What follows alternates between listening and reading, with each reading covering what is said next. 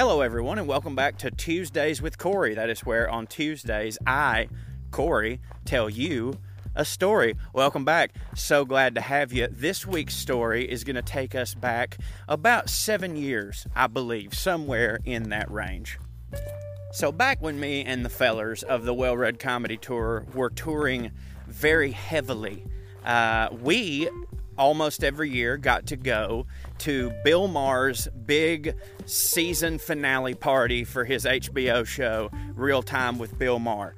Uh, it's because Trey was a regular guest on the show, but they liked me and Drew and decided they would let us keep coming to. And it was a lot of fun, a tremendous amount of fun, regardless of how you feel about him or the show. Number one, this was seven years ago. And number two, again, couldn't have been more fun. Star studded. Uh, Chelsea Handler at one of these uh, grabbed my ass and told me she liked country boys. Now, she was really drunk. I'm in no way trying to shame her for that. I was all about it. It super hit for me.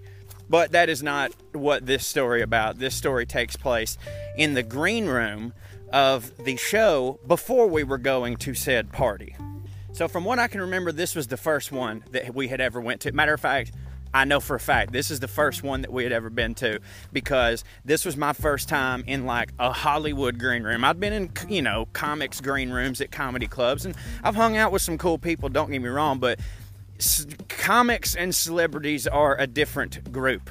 I don't mean that in a good way or a bad way. It's just a fact, right?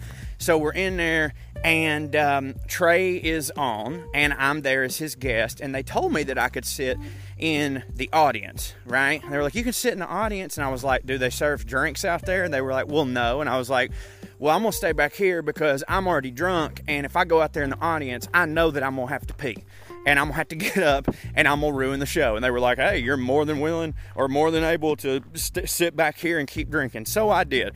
And I got to strike up a conversation with Judy Greer, which was so cool. If you don't know Judy Greer, she's been in a ton of things, Curb Your Enthusiasm. She's Ant Man's uh, ex wife. You've seen her, you've seen her a lot, and she is such a sweet person. Now, Judy Greer in no way knew who I was, and I found this out, uh, which of course I knew that, but but let me explain what I mean. So I'm in back in the green room, and uh, there were no seats left when the show came on. We was gonna watch it on the TV, so I decided I was like, well, I'm just gonna double fist beers and sit here crisscross applesauce and watch this thing. And everybody thought that was so cute. Oh my God, look at this boy! What a dumbass redneck, ain't he sweet?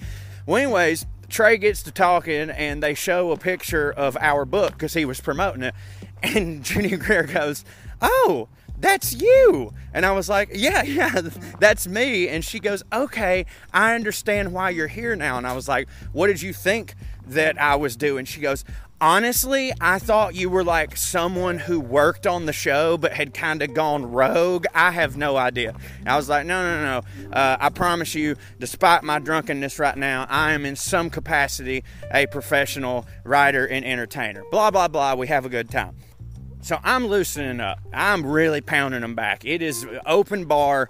You know, you know how rednecks be. It ain't just rednecks, it's everybody. You get an open bar you're probably going to have more than you ought to. And this is something that I've gotten better about whenever I go to any of these shindigs.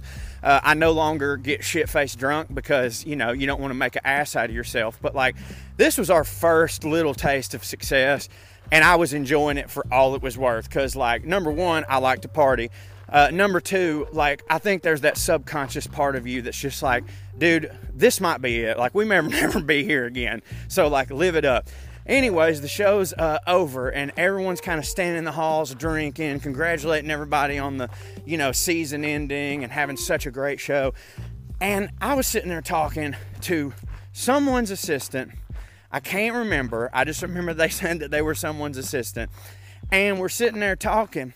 And I don't know fucking how we got started on kegels. I have no idea. I know that it wasn't me that brought it up it was one of the girls was talking about something like, "Oh yeah, men don't know anything about kegels," and I, of course, had to be like, "Bullshit," you know. I don't know if you know, but there's anal kegels, like it's a real thing.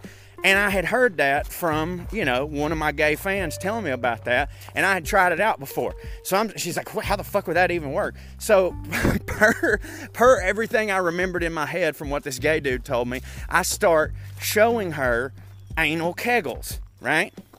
I'm squatting down. I'm doing like, it looks like I'm trying to do some sort of like frat girl slash Karen. I want to talk to the manager's pole dance. You know what I mean? Something like like the type of dance that a girl or wife would do for their husband on their birthday when they're not actually a talented stripper. That is what I look like. And I'm sitting there and I'm just like, yeah, you just kind of clench your asshole like this. You know what I'm saying? You can even do it on your tippy toes because if you like lean up like this, it's all about stretching your butthole muscle and making your butthole tighten up, right?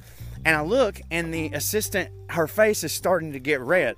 And I turn around, and there's this gentleman who apparently had been standing behind me the entire time, listening to this drunk redneck boy go on and on about not only anal kegels, but also the benefits of them and how to do it. I turn around, and he says to me, he goes, Huh, is that true? And I go, I mean, that's what I've been told. And he goes, Hmm, Good to know, young man.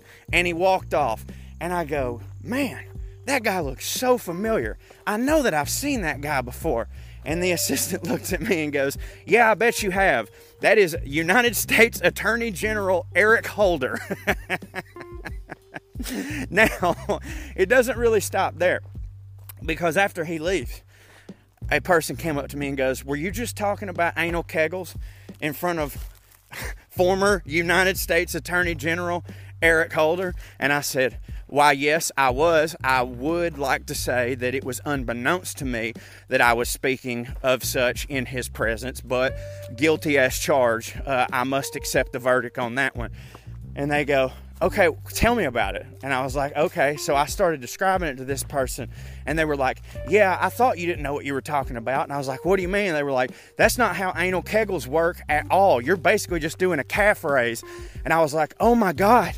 And they were like, what? And I was like, we have to stop Attorney General Eric Holder from leaving because I've just given him false information on anal kegels and I don't want him to hurt himself. and they were like, I don't think he's actually going to do them. And I was like, oh, thank God. Anyways, uh, that was a fun that was a fun memory for me. And something that people uh, you know they don't ever want to use in my comedian bio when they're bringing me up you know. It's always you've seen him on you know the bbc or his podcast or you know the mtv movie awards. And it's never he once spread false information about the benefits of anal kegels to u.s attorney general eric holder. And frankly i think that's a discredit to me. So there you go. There's the story for today. If you're sitting here going, Tuesdays was, was Corey, what's that? Well, that is the segment that ended up turning into the long story, Colonel Cornbread and the case of the Confederate Ruby. That was the first one we were ever going to do on there, and I had no idea that it was going to turn into a whole thing. I'm glad that it did, uh, but that that's that's what this is. And the reason that there's no cornbread this week uh, is because uh, the epic the epic series finale of Colonel Cornbread in the case of the Confederate Ruby is coming to you on, and I think this is very apropos if you're listening to the story and kind of see the direction we're heading on Halloween, which happens to be a Tuesday. All right, epic series finale. Uh, a lot of you are probably going, Corey, why have you waited a couple weeks since putting out the epic finale to Colonel Cornbread? Well, two answers, uh, one better than the other. How about that? Number one, I want it to be fun, I want it to be good.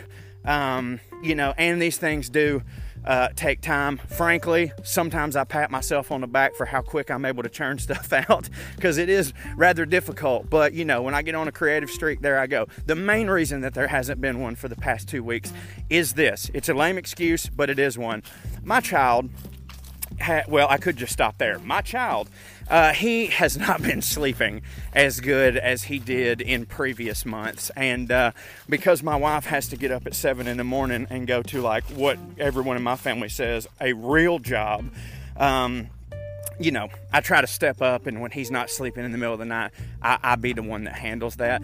So, uh, aside from that taking a lot of time out of my day, it has also zapped my brain. But please don't think that I'm complaining. I am not complaining.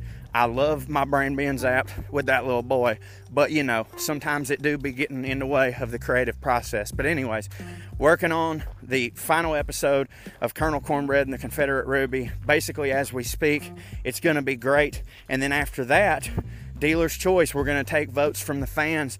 Do you want a isolated, you know, just open and shut story every week, or do we want to do another one of these series? Uh, I got to tell you, here's my plan. Y'all tell me in the comments if you think uh, this is cool.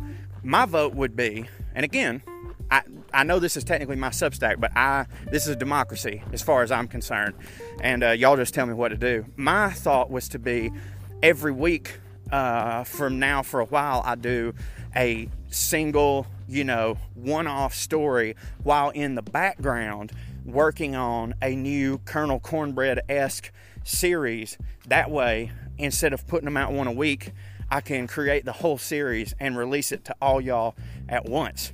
Obviously, that would take more time, but I do think uh, that the quality would be better. You know what I'm saying? And you'd still be getting Tuesdays with Corey every week, regardless. So, y'all let me know how y'all feel in the comments. Regardless, it's wonderful to talk to y'all. I hope you're having a wonderful day. If you had a bad day and you didn't listen to yesterday's Monday Motivator Pep Talk, uh, it still applies today. You can just pretend it's Monday. The sentiment is still the same. I promise you that. I appreciate all y'all being here. I love you very much, and I'll talk to y'all later this week. Choo!